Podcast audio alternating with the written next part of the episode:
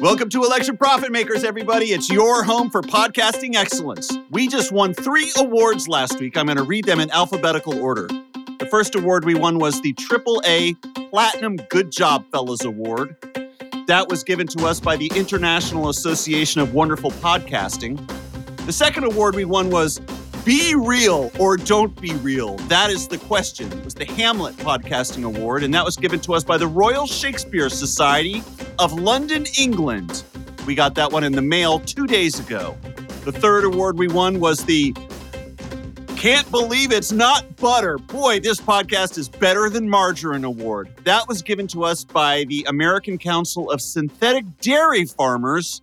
We picked up that award on a little drive through uh, the Southwest earlier this week. That's right, folks. We keep winning awards. It's not a surprise because, as you know, we are a terrific podcast and we delight and inform all who listen to us. But what is the name of this award winning podcast? You're asking yourself. There's only one man who knows the answer. And no, it's not your greasy grandpa. It's our co host down in Carrboro, North Carolina, Long John Silver. Long John, what's the name of this podcast? Uh, Election Profit Makers is the name of the podcast. Wait a minute. You said we were traveling through the Southwest and that's where we got the award from the dairy farmers. I kind of don't think that's right. Why not? Dairy farmers, they're up in like Wisconsin and uh, I bet there's Southwest dairy farms though. yeah, there's a lot of dairy farmers. Texas and- milk. Have you ever had Texas milk? New Mexico milk, Arizona yeah, milk? New Mexican milk Mm. straight from the cow. Yeah, Utah milk. Utah milk, some of the best milk. I mean, Utah milk must be good because Mitt Romney drinks it as an adult. He still drinks milk. Remember when that was a little issue during the 2012 presidential campaign? How he was drinking so much milk? No. Oh, well, at least one of us reads the newspapers and watches the news. All right. All right, let's start the episode. Anyway, Okay. Uh, according to the outline, the first order of business was standard goofy intro, hello, and chit chat. I think it's safe to say we can strike through that line and move on to the next item. John, what's the next item on this week's outline? Uh, portfolio update. Mine is pretty dormant at the moment. Okay, great. I had to take some money out of PredictIt to buy Christmas presents. Ooh, what'd you get me? Uh, Nothing yet, but What? um, yeah, I just I I'm want to know actually. This is interesting. I would love to know from our listeners what they're getting us for the holiday gift for holiday gifts. It's traditional, you know. They always have those pieces in the New York Times like, "Oh yes, how much you should tip your doorman and your second backup nanny when the holidays approach." And every and you're reading about all Mhm. these rich people spending like six thousand dollars on tips for all the humans who labor to make their life less burdensome. But they never say how what they never say how much you should tip your podcast hosts and they never publish a gift guide what to get your favorite podcast hosts of election profit makers. Why don't they publish stuff like that in the new york times? I don't know. anyway we, we can't wait to see what you got us for christmas and um, just uh, just um, dm us and we'll send you our mailing address. Um, i don't need a bicycle. I already have a bicycle. I'm very fond of it actually. So no bicycles this year john i still have money in my PredictIt portfolio. In fact i made some trades this week. Oh yeah, remember that old market called how much spending is going to be in this shitty ass re- reconciliation package and b1 the worst bracket 1.5 trillion or lower was in the lead? Mhm. and i had invested in that bracket. Well this week that bracket was up in the mid 90s and i was like i'm going to get out of this bracket. This bracket is depressing. I don't like being in this bracket so I tried to sell at 95 and then at the very moment I was trying to sell the bracket price started going back down again which you would think is good because maybe that means people think there's going to be a larger reconciliation package. Of course that's not happening. Mhm. so eventually I sold out at 92 cents. Not not the funnest wave I've ever ridden not the funnest wave I've ever rode. Wait which one is it? Not the funnest wave I've ever ridden. Ridden. Ridden not the funnest wave I've ever rode not not the funnest wave I have ever rode What was that song we sang? not the funnest wave I have ridden If I were free. Wait a minute. If I were a rich man, I would ride Nah. a wave. Not If the funnest wave I have ever ridden. That is a Christmas tradition. Okay, what? in the Kimball family What is? to watch Fiddler on the Roof. Really? Oh, that's Yeah. fun. Okay. Yeah. Never seen it. Never, never have seen Fiddler on the Roof. That's great. Okay. The other market that I wanted to talk about was um, the JD Vance, who is, as you all know, my main guy, who I love dearly, and whose fat face I fully support with his little beard. He can't help that his face is fat. I know I shouldn't say that, but I have a weird looking face. My face is very narrow, right? So it's interesting. Like I have a skinny head, like a skinny skull. Mhm. And JD Vance kind of has, let's just say, a more rotund skull. It reminds me of this children's book. I just remembered this. My parents once gave me a weird children's book called Fatty Puffs and Thinifers. It was about some people who were very portly and some people who were very tall and slender. Hmm. Wonder what that's about. Anyway, JD Vance and Josh Mandel, Ohio GOP 22 Senate primary. Guess what? JD Vance is once again in the lead. Oh, wait, no, he's tied. Dang it. The market is so dynamic between these two fellows. Yeah, Right? Yeah, tied at 36 cents. Yeah, it's exciting. Okay, moving on. Wow, really exciting. Could not give less of two fucks about that race. So for, that's fine. I, I am invested in it because I signed up for JD Vance's email. So I get all these emails about his thoughts about uh, the important issues of the day, like cancel culture. Um, and uh, oh, the and the Hollywood elites or the liberal elites, you know, like Uh-huh. JD Vance will send me these emails like, "Hey, David, I know you're one of my top supporters. We got to do something about these coastal elites, David. Why don't you send me some money?" It's like, dude, you're a, you run a hedge fund or something. You're so rich. I'm not sending you mon- money. As much as I adore you, JD Vance, as much as I would kiss and cuddle you in a New York minute, you'll never see a dime from me. What I can give instead, John, it's like that Christmas carol, the little drummer boy. What can I give this baby? Pum pum pum pum. I'll give him a little tippy tap upon my drum. Because the little drummer boy doesn't have any money, Mhm. you know, and the king of the universe has just been born in a in a manger. Everyone's like, "What are you going to give him?" The drummer boy's like, "Well, all I have is my little drum. I guess I could do a drum solo." That's like me with JD Vance, right? I can be like, "I haven't much money. Mhm. You know, I'm not blessed with abundance right now in my life." What I can give you is my enthusiasm, my endorsement, and my publicly stated desire to kiss and cuddle you, JD Vance. That might help. You know, if JD Vance sent out an email that said, Hey, great news, team. I just heard that one of the hottest podcasters in the land, Kid Midas from Election Profit Makers, uh, um, has declared his desire and intention to kiss and cuddle me. That might endear him to some of those, you know, authentic uh, red state voters that he's craving in the heart of Ohio. And also, what he could say is, he could say, also, this podcaster, Kid Midas, went to college right here in our great state of Ohio. He went to one of the top liberal arts colleges in the country. Really? Yeah, Oberlin College. He could say that. His voters would be like, oh, there's an Ohio connection. Not only is this guy, Kid Midas, a top podcaster and everything he touches turns to gold, he also went to school right here in Ohio. This is a match made in heaven. JD Vance and Kid Midas. I'm going to go do some door knocking for Kid Midas. I mean, sorry, for JD Vance. I'm getting a little ahead of myself there. I am mm-hmm. going to run for senator in Ohio in a couple years. Oh, I can't wait.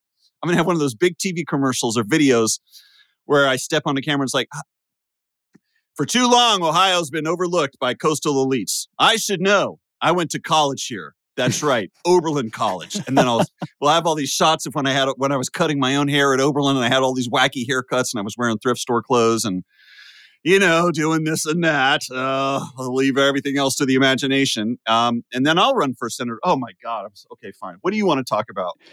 Uh, Woo! I'm, hmm. I'm out. that was good. Thanks. You know what I got into this week? Oh, is this your fish walls thing? Yeah. Right. I uh, I took a trip up to North Carolina wine country, and um, before I was heading up there, I was just flying around on Google Earth, looking into various things, um, trying to find an interesting place to stay. And I went over this road called Shallowford Road, which is in between Surry County and Forsyth County. Forsyth County is where Winston-Salem is. Surry County, that's where Mount Airy is, home of Mayberry. And I noticed this huge stone fishing weir right in the middle of the Yadkin River. John, no, nobody.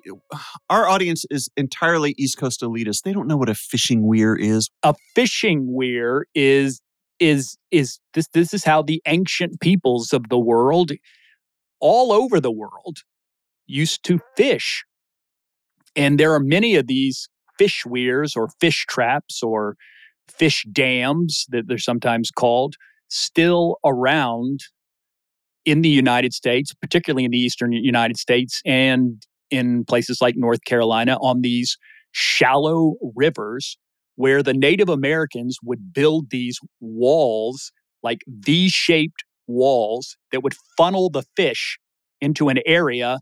And then they would stand at the end of the, the funnel and put like a reed basket there or something like that. Or sometimes they would funnel them just into a shallow area and spear them or whatever.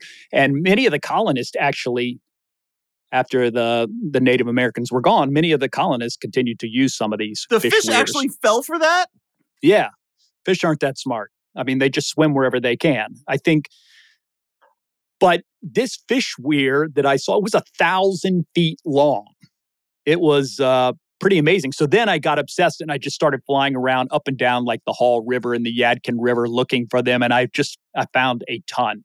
How out of character for you, John, to become obsessed with something and then fly around in your virtual helicopter? Well, normally I'm Who are like- you and what have you done with my friend John Kimball? Is that funny?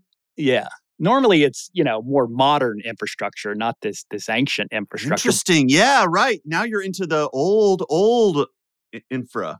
and it's still there. It's incredible. In many many places, these these weirs have been removed because boaters have moved them.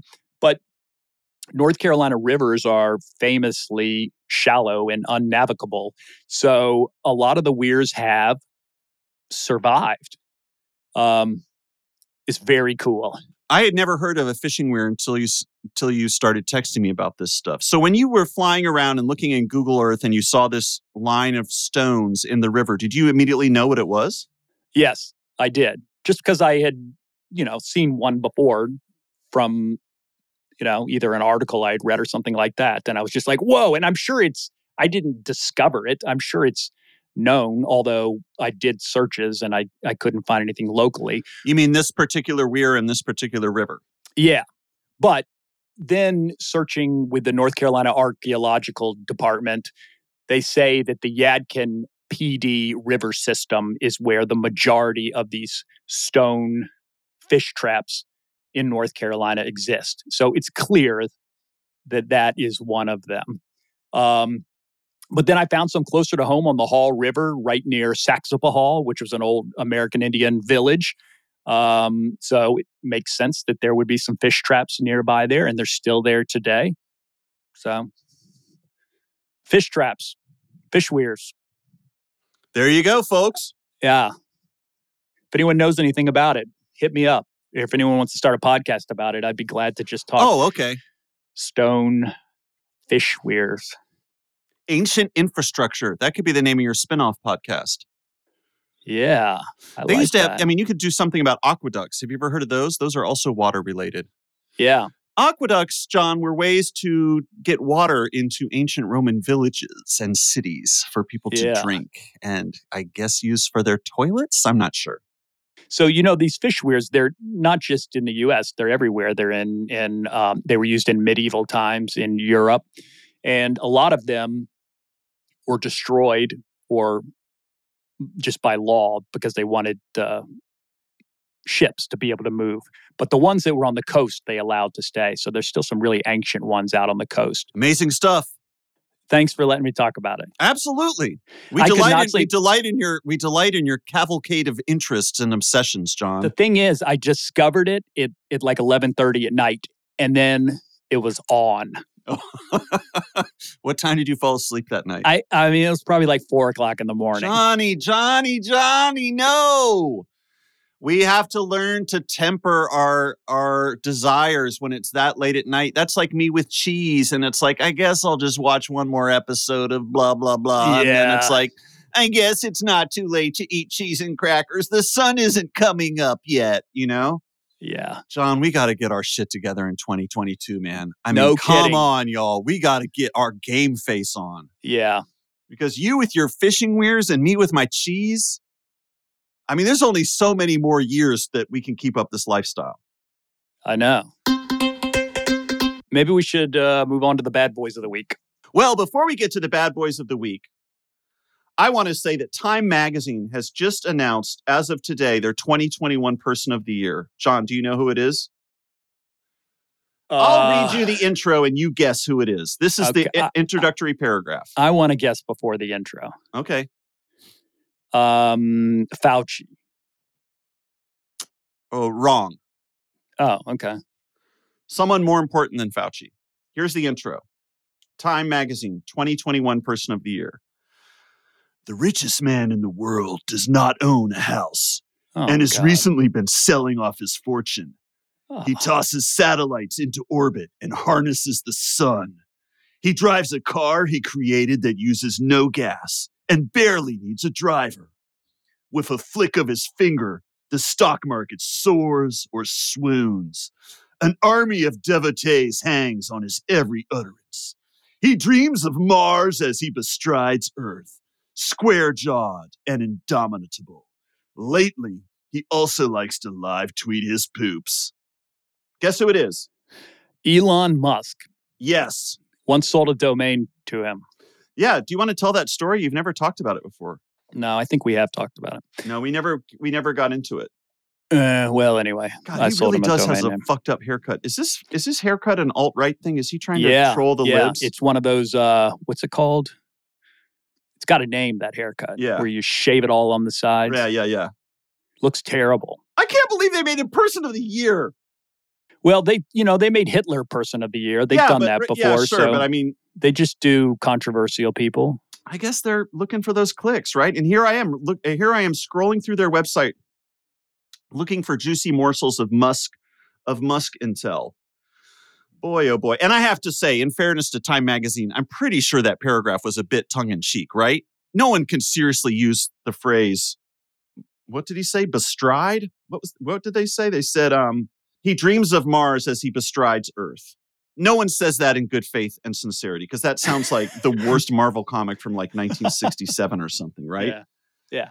He dreams of Mars as he bestrides Earth, and then Jack Kirby drives one of his fucking. He draws one of those weird faces that's like three feet wide and has all these weird shadows and bubbles on it, and it says Yeah. his name is Bestrider. and he lives in space. You know Jack Kirby had all these weird metaphysical superheroes that just floated in space and didn't do shit but watch everything? That's what he sounds like in that description. Okay, enough about Elon Musk. I think we've nominated him before. He's not a bad boy this week. He's been he's he's being person of the year.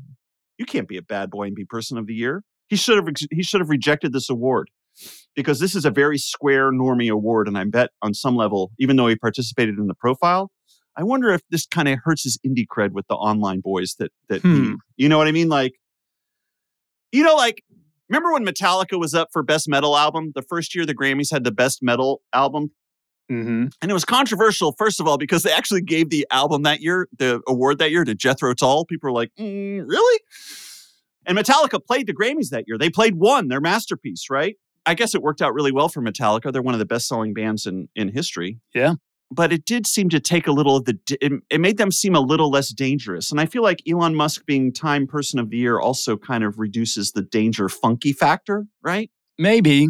I, I I don't know. I think these fanboys are not going to abandon him Okay. for anything as long as he keeps trolling on Twitter As long as he keeps bestriding. and bestriding. He's the bestrider. Okay, let's move on to bad boys of the week for real this time. Yep. Everybody get ready. Yeah, yeah, Everybody have fun. party, party. It's Bad Boys of the Week. Let's get it poppin'. Bad Boys are number one. Well, Thomas Massie, the guy with the uh, machine gun family Christmas photo. Yeah. Congressman from Kentucky.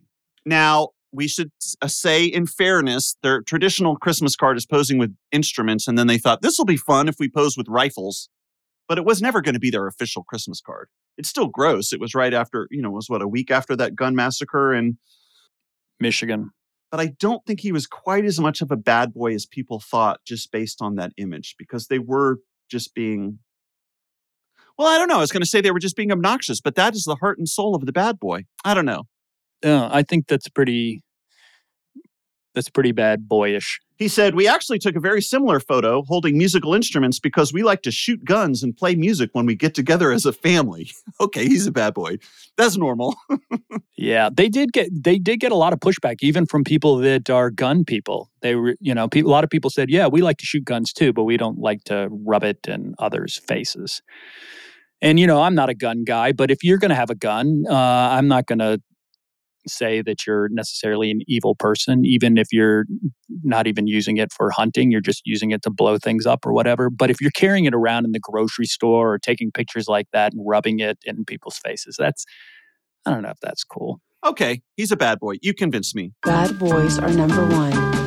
I've always wondered what I would do if I was at a Taco Bell or a Subway sandwich and I encountered one of these people whose photos you see online, someone with a huge AR 15 or whatever slung across their back. Sometimes I sit around and ponder all the incredible witticisms I could drop on that person. Right. Just a little right. comment out of the side of my mouth, delivered with an arched eyebrow, perhaps, that would reduce them to nothing and make them throw their gun in the garbage in shame. Just a Yeah. little urbane comment, right? Something like, Oh, I see it's um small penis compensation day here at Subway Sandwiches.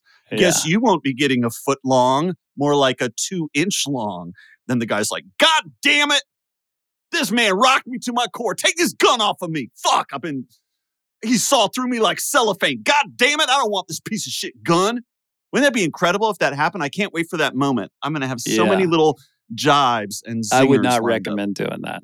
Okay, you be the guy with the huge gun. I don't know why I'm giving Mm. him a southern accent. These people are everywhere. It's not just this, not just southerners.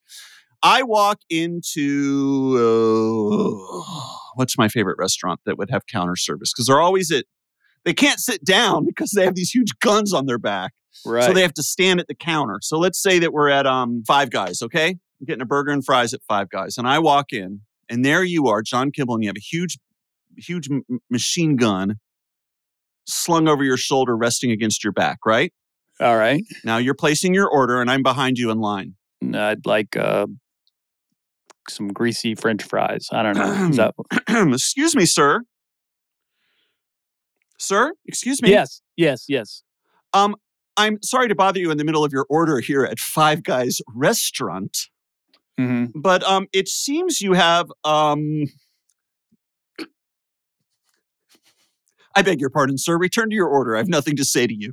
Yeah. That, How was that? Just a little unsettling because I couldn't get it out with a straight face. Right. In order for these zingers to work, you really have to deliver them with just, just you know, martini cold delivery. Like But you realize the person that's carrying this gun, that's exactly what they're looking for. They're looking no, for a they're no. What they're looking for is for me to come up and go. I can't believe you're wearing that gun in here. This is blah blah blah. But I'm not Right. like that. I don't get triggered. right. I may be a snowflake, but that's because I'm ice cold, No. baby. I'm with you. I think I would want to just give them sort of a sneering look like, you're pathetic. I'm not intimidated. Here's what I would say. I've got it. I would say, "Excuse me, may I speak to the manager?" It's no, this is what I would say. Okay, Yeah. I got it. I got it. This is great. Right. This is the best episode ever. I would Mhm. say, "Excuse me, sir." Tap tap. That's me tapping on his shoulder. He turns around. Huh?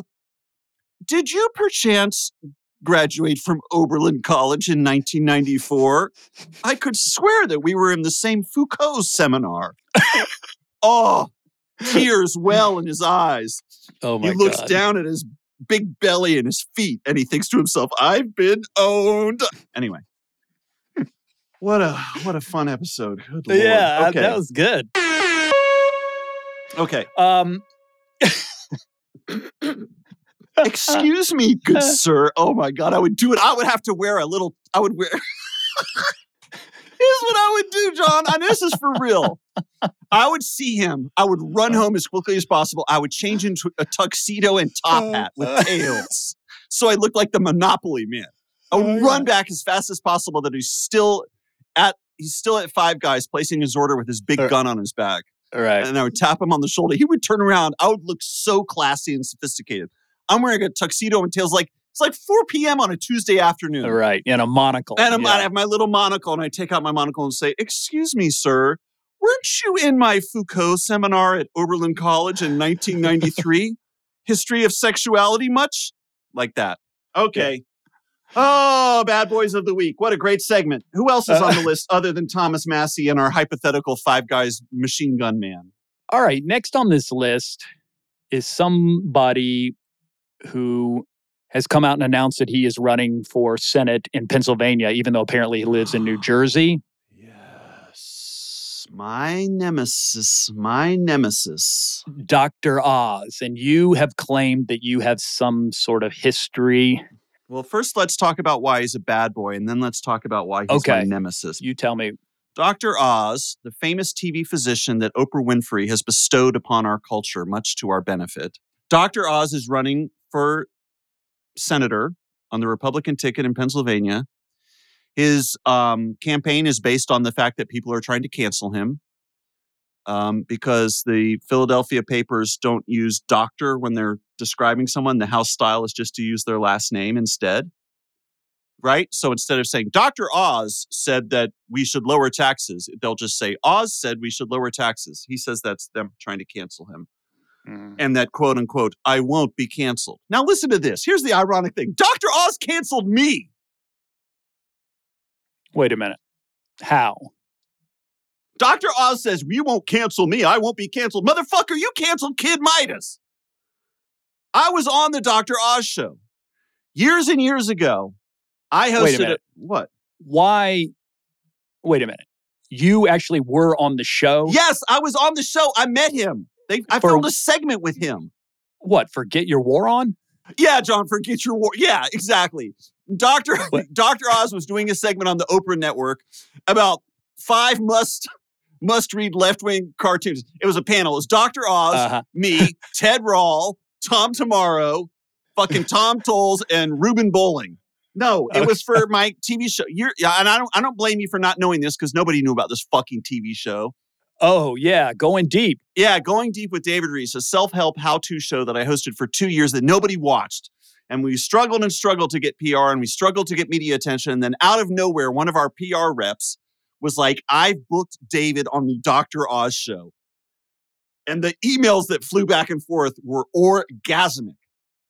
Like, once we get David on Dr. Oz, you tap into that housewife market, Yeah. we're going to have the biggest show on TV So what happened? Because I'm an Oberlin graduate and I can't allow myself to be happy or successful, I had to self sabotage by being like, I don't know, guys, is Dr. Oz really a good fit for us? He always gets in trouble for pseudoscience and quackery, and we're actually trying to make a show with real scientists. And then everyone, everyone was like, get over yourself and go on the fucking Dr. Oz show. I was like, you're right, you're right. This will be good. I'll go, well, I'll go do my segment and I'm not going to compromise myself and it'll be great. Mm-hmm. John, at the time I was living in, in the Hudson Valley in Dutchess County, Dr. Oz, they sent a big black truck and they picked me up on my front door and they drove me all the way down to the studios in Manhattan.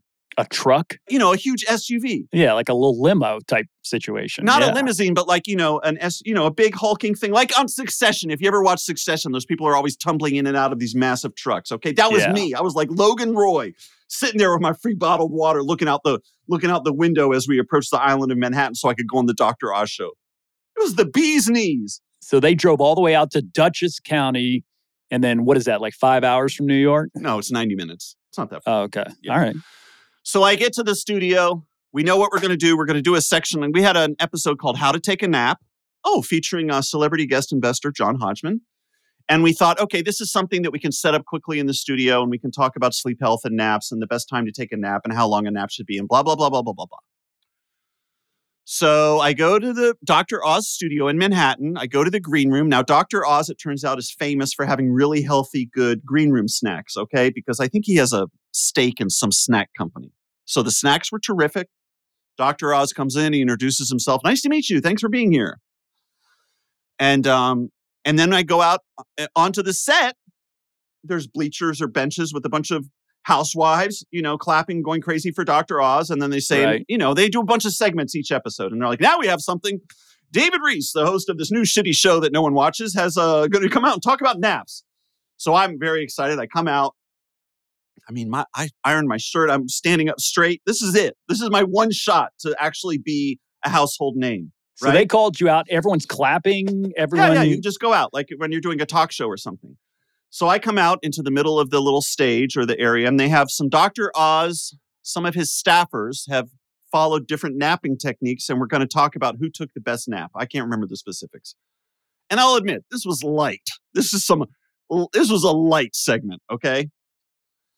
And um, maybe we showed a clip from the show. I can't remember. I hope we did. Anyway, so they these it, these three staffers who work for Dr. Oz come out. And one of them's like, "Yeah, I took a nap at 5 p.m." One of them's like, "I kept a nap journal and took a nap at s-" anyway." And then I left. And then the and then the truck took me back up to my house. They didn't throw me out like used garbage. They were like, "Great job, nice to Mhm. meet you." And now the, your car is waiting, and you're ready to go back up to your house in Beacon, like Logan Roy of the famous TV show Succession. So then we just sit around with bated breath. When is this segment going to air? Because once this segment airs, I'm going to be a millionaire. I'm finally going to be a millionaire. Everyone's going to be watching my show. Everyone's going to be watching my show. Because once you're on Dr. Oz, right? It's like Oprah. Remember, Oprah made Dr. Oz famous. Let Dr. Oz make me famous, right? Yeah. Each one teach one. months go by, months and months. And then we realize they never aired it. I got cut from the uh, Dr. Oz episode.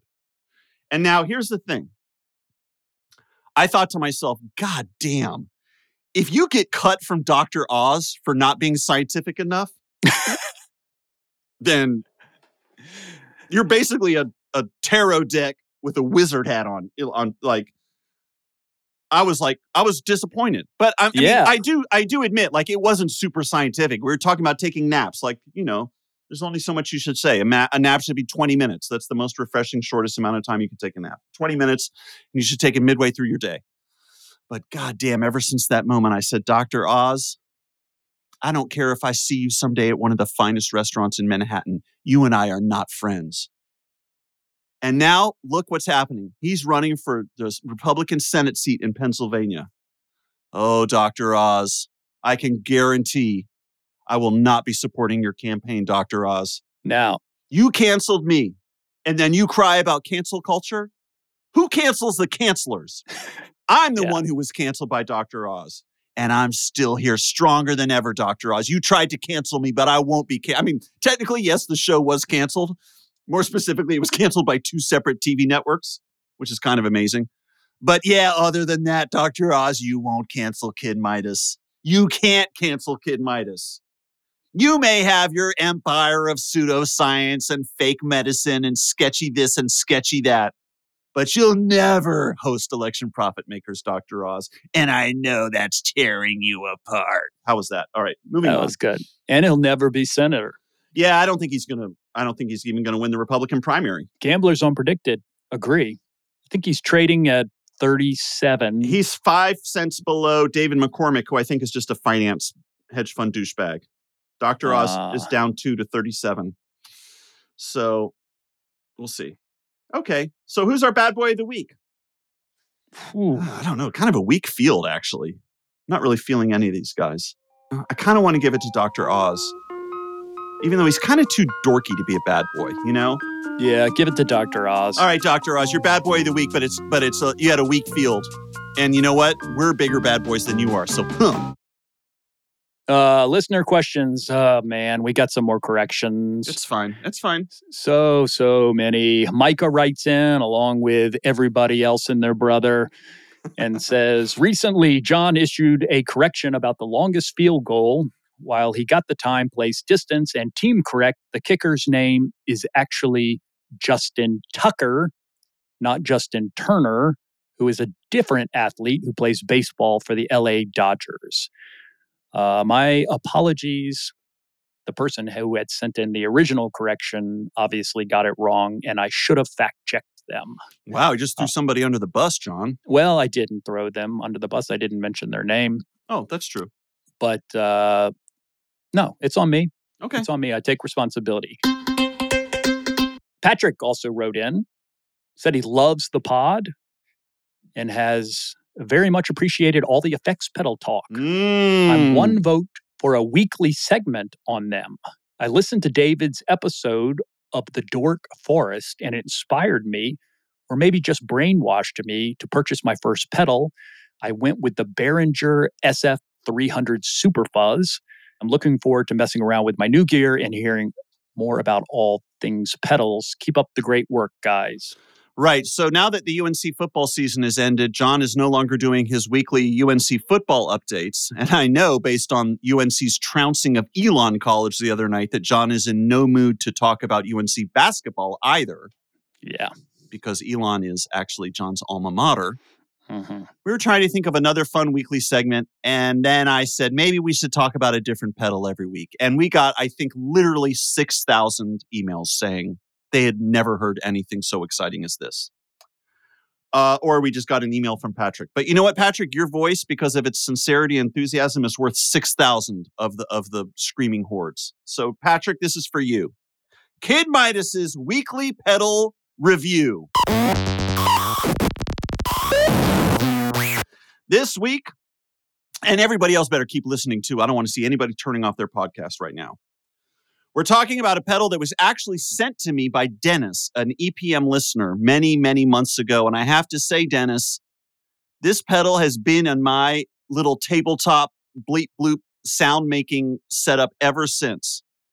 And I'm going to tell you, Patrick, the next pedal that you're going to be buying after that Behringer fuzz is the DoD rubberneck analog delay. This is an analog delay with tap tempo.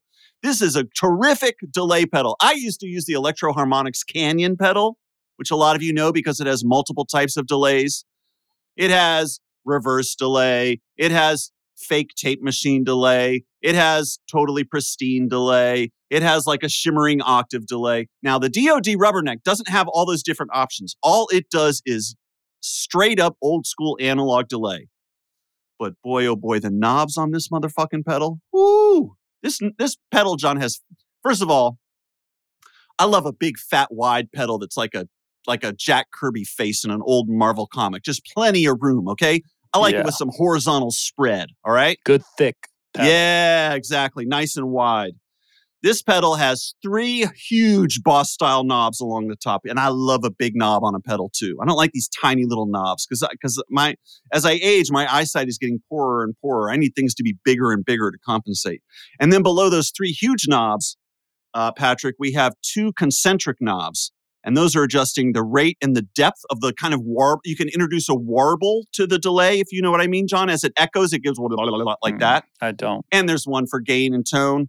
And the three big knobs I should have mentioned are time, the number of repeats, and the effect level, of course. That's pretty standard. Now, here's what's interesting about this pedal it has tap tempo.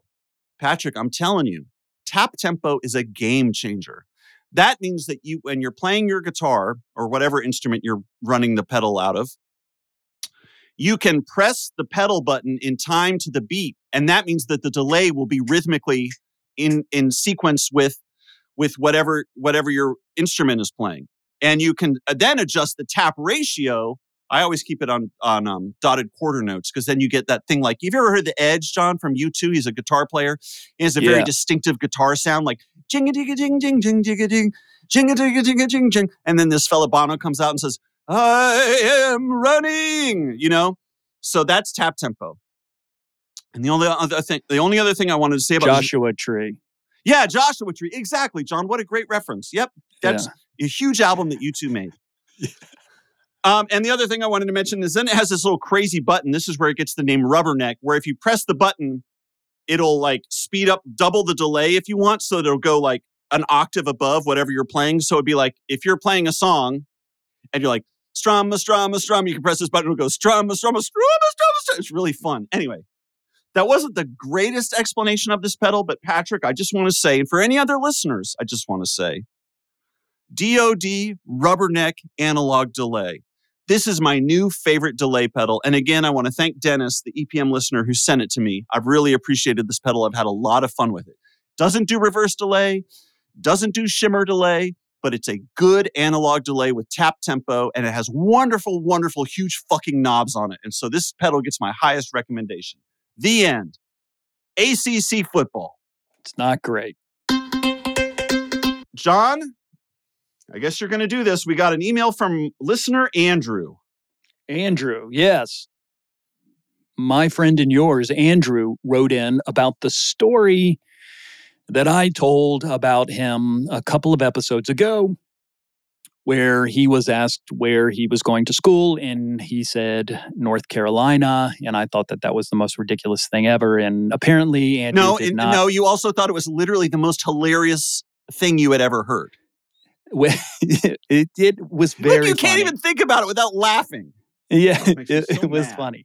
It's a it's a, it's a strange thing to say. So Andrew writes in. Boy, did Andrew write in. He he said that I did not tell the story correctly and that uh, more context uh, needs to be added. So I'm just going to go ahead and read his email. I don't know if this will need to be edited down. I'm not uh, editing because- shit. Okay. Well, Andrew writes in Good story. Thank you for sharing that. It is only right that this story be memorialized. However, I would like to recount a few more surrounding details, and in doing so, perhaps refresh John's recollection as to why this was truly a moment to remember. The setting for this exchange was the swimming pool of the Chapel Hill Country Club. John and I actually met at this place in sixth grade at a tennis camp. So it's kind of funny that we were back there together because we hardly ever hung out there. Now, in college, John and I had dropped by the pool to say hello, probably to my mom, but I can't remember. We were definitely not there to swim. How do I know this? Because I was not wearing a swimsuit. I was wearing a pair of baggy navy cutoff Russell athletic sweatpants and some penny loafers without socks strangely attired for most anywhere, but certainly strangely attired for a country club. Yes, I do remember that. He looked ridiculous. Now he writes, but John and I were there sort of ironically, as neither of us frequented the country club after the age of about 14. So I think I was okay with looking weird. I do remember that one of our high school chums, he mentions the name, uh, burst out laughing when he saw me shirtless with cut off sweats and penny loafers and loudly drew attention to this. Andrew claims this did not bother me, though, because I completely understood why he was laughing. Meanwhile, John was also LOLing and LMAOing. He writes about my attire. This is the background for the action of the story. You still with me, David? So, Andrew continues.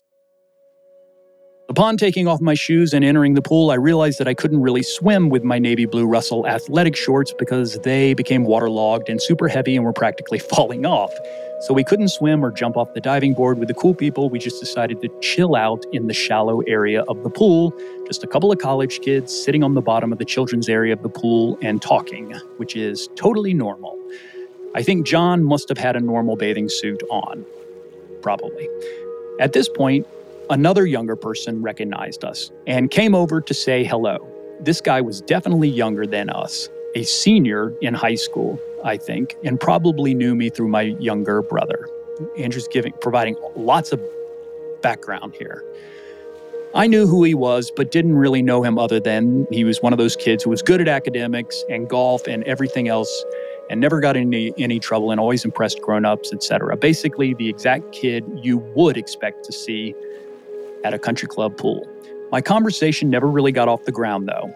I am projecting here a little, but I think I suddenly started to feel self conscious about my raggedy ass cut off sweats, which probably weighed about 20 pounds with water at this point. And here we are sitting in the kids' part of the pool, and this perfectly preppy kid is just standing there and suddenly making me realize that I actually look kind of ridiculous. I can't read minds, but I also think he might have also now felt awkward because he was like, Whoa, I walked over here to say hello. And now that I'm here, I realize that this dude is in the kids' area of the pool wearing very questionable swimming pants. This gives rise to the climax of the story. If I recall, there was a pretty awkward pause and then sort of a classic off the rack question for when the silence just became so deafening. So, where are you going to school? He asks. Now, I am basically like, oh man, how do I end this conversation politely and as quickly as possible? Another long, awkward silence. I look him in the eye, dead serious, and say, North Carolina. Now, this was almost 30 years ago, so a lot of time has passed since then. But if I really try to reimagine how I felt at the moment, I think my goal was to baffle and bewilder this kid so that he would have no real choice other than to walk away, which is exactly what he did. Mission accomplished. Now, it's not wrong to say, quote unquote, North Carolina when referring to UNC Chapel Hill. It's also not wrong to order French fried potatoes with your burger. But like ordering French fried potatoes, it's definitely something that would cause the other person to reasonably call your judgment into question. It's a little bit like the Richard Nixon madman theory make your adversary believe that you are literally crazy and checkmate. Wow. And there you go. I I trust that is the definitive take on the amazing North Carolina story. Thanks for writing, Andrew. It probably would have been better to have Andrew on and just tell the story. I don't know. He's a good writer, and it was a wonderful delivery. And I'm sure it's going to replace a child's Christmas in Wales as a as a holiday tradition for family read-alongs by the by the Yule log. Did you have a like a, a movie that you would watch? No, like a John? I didn't. Really? No, my parents. You No. you did hardly had a TV. Okay. All right. Let's. So we would watch, um, as I said, uh, Fiddler on the Roof, Mhm. and then later in our later years, we one Christmas Eve we watched uh, The Dirty Dozen. Really? Yeah, It seems perverse. it it was perverse, and I think we knew it was perverse and just laughed over and over and over. So that sort of became a a Christmas tradition. The tradition that I had on with Christmas movies was a great tradition before everyone had settled down. Every Christmas night, my friends and yours, Mike and Jenny, would come over to my house, or we would all Mhm. go to Visart Video together, and we would rent the most disgusting movie that we could find. We would bring it back to my parents' house. We would watch it on their VCR, and when the movie was over, then we would go to the cave, the best bar in Chapel Hill, and play pool. And this tradition went on for years and years. like, what do you mean by disgusting? Like Faces of Death? No, because we had already seen Faces of Death in high school. No, we watched Yeah, Hated, I remember that. that documentary about GG Allin, Mm-hmm. who who had a habit of making a spectacle of himself on Mhm. stage. And we watched uh, What's Dead Alive, which I think was Peter Jackson's first movie, which climaxes with I think a guy killing a bunch of zombies with a lawnmower. It was just like whatever was the grossest, tackiest movie we could watch on Christmas night, we would do it, and then we would go to the cave. It was a lovely tradition. I, it was nice. Yeah, that's Anyway. fun. But obviously obviously my parents were not a part of that tradition. They that No. was i think we probably actively hid the movies from them because they would have been scandalized. All right, let's wrap this up. yeah let's wrap this up. Thanks for listening. It was a weird one folks but you know uh, it's weird times. It's kind of depressing times so we're just deciding to have a little bit of fun. We hope that this brightened your week or yeah i'll say that. Yeah we hope that this brightened your week right? Yeah. fish walls and soggy sweatpants that's our pledge to you. Every week something new. Election profit makers. Election profit makers is a radio point production with executive producers alex bach rich corson and daniel powell with much needed help from houston snyder and kat iosa. Support us on patreon at patreon.com slash election profit makers. Every dollar helps. Send your election prediction questions to contact at electionprofitmakers.com and if you can't tell by now, we're also open to non election prediction questions as well. Because John doesn't even do PredictIt anymore because he's got to have all his money to buy Christmas gifts for everyone on the planet Earth except for his co host. That's fine. And rate and review us on um, all the podcast uh, reviewing platforms. And I would just like to say thank you for everyone who followed me on Twitter. oh, that's My right. only goal was to get uh, 4,000 followers, and I blew through that. And that was awesome. It feels good, and I'm, you know, it's great that you, I hope you guys will stick around. Yeah. Well, that's Fish terrific. weirs. Yep. You may have to Okay, see goodbye. Some, you might have to see some fish And weir goodbye. content. Okay, goodbye. Have you read A New Voyage to Carolina by John Goodbye. Lawson? Okay.